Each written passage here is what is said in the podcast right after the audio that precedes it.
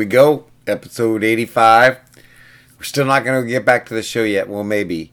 But right now, we got another story to tell about the guy that lives up in San Simeon by Hearst Castle and Hearst and his zebras. He's got that beat. This guy's got this beat, beat Mata Hari that he got off of this other dude. I told this story previously on another podcast. Look for the Mata Hari story. Anyway, we had, he had a flipper die on it, and there was a little this and that that he couldn't really describe because he was getting it from his son. And uh, so this guy's got this condo, just a recap, up in San Simeon where Hearst Castle is. Right there on the beach, ocean view from the balcony. And uh, I worked on a while back, and this guy's like a generous tipper. Last time, he didn't think anybody was going to be there, but he ended up being there he's like, "Oh yeah, I left some money in the in the coin box. You can just take whatever you need when you're done." There's like five hundred dollars in there. I'm like, dude, are you kidding me? Right? So this thing busted again. So I was, you know, it's it's like a 40 minute drive for me. So I'm like, yeah, okay, I'll get up there, I'll get up there. And he's the friendliest dude, rich dude I ever met in my life and most generous. Anyway, so I finally get up there. He's just back from surfing out there all by himself because it's really cold up there in the water in San Simeon, baby. But it was one of those gorgeous where they take the picture postcard days. The zebras were up by their little corral, so I didn't get any photos of zebras or whatever's. So I partied with him a little bit. He's bought himself a Playboy, which we'll get into that too. And he's got himself. This is how much cash money he bought him. He's ordered himself a custom bubble Chexx, baby.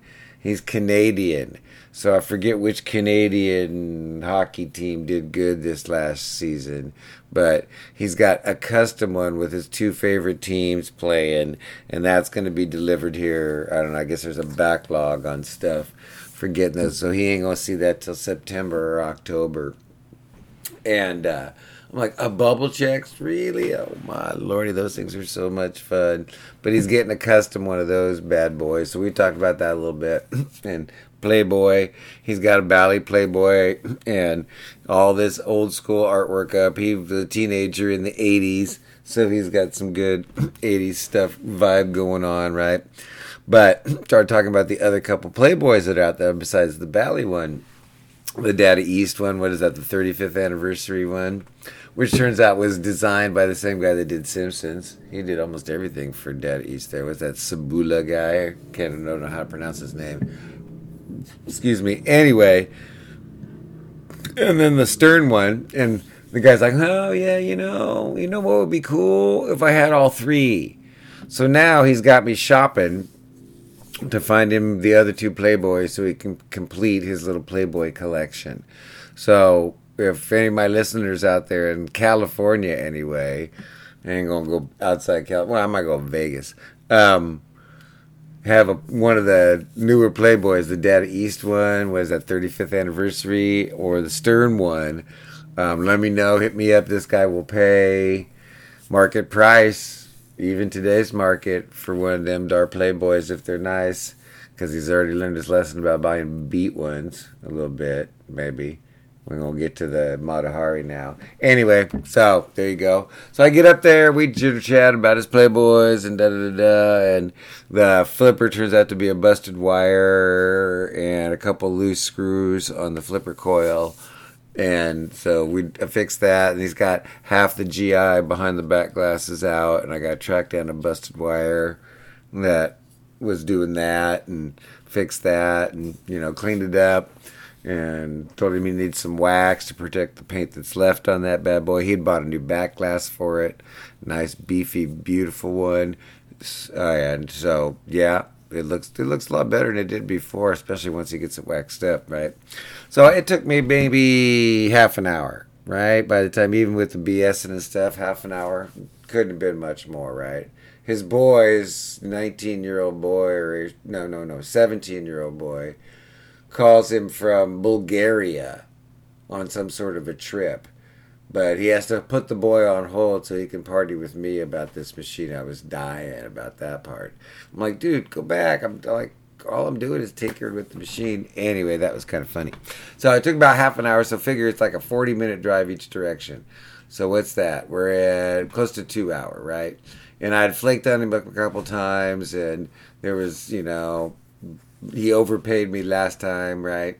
And uh, I was gonna meet my friend in Morro Bay on the way back for lunch, right? So I'm like, you know, just just, just give me seventy five bucks.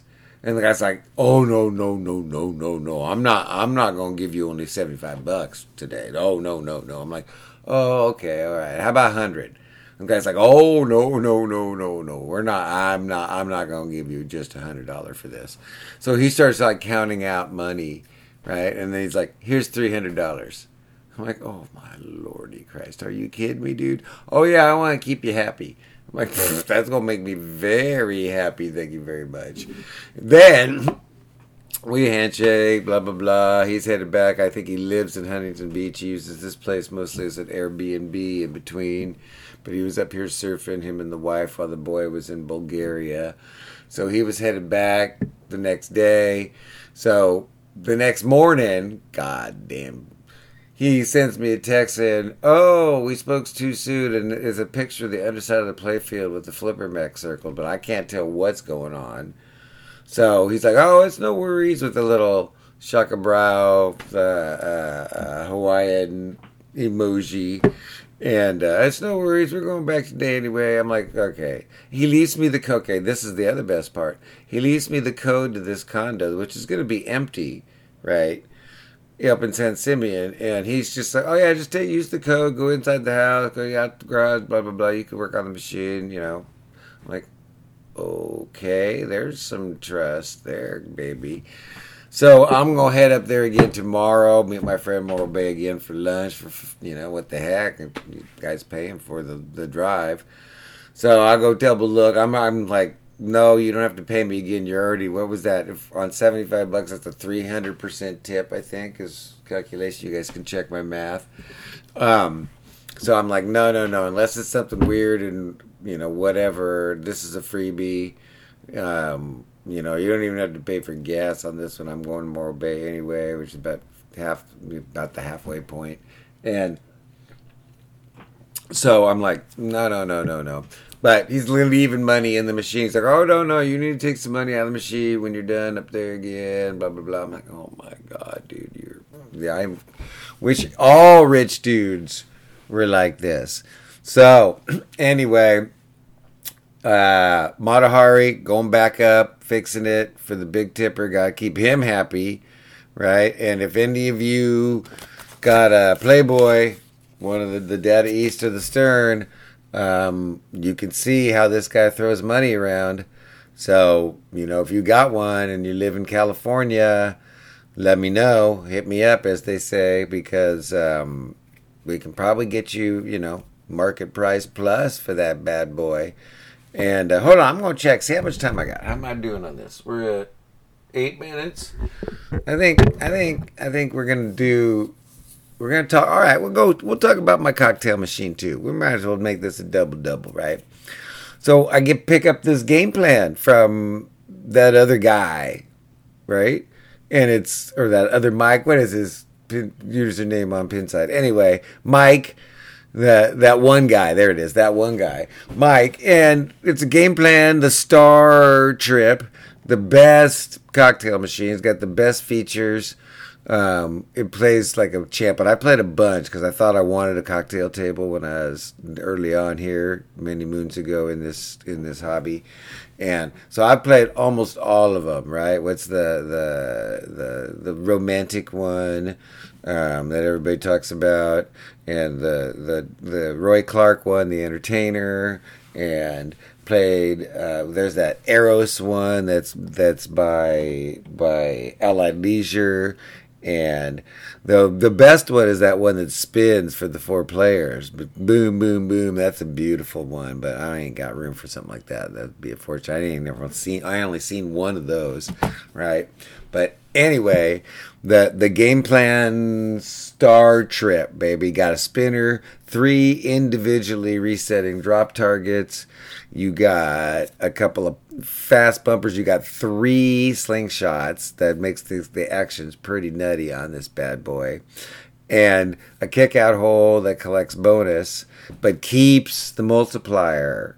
So you get your bonus paid. You got to build that back up, but you get to keep your multiplier, which pays on the kick out hole, right?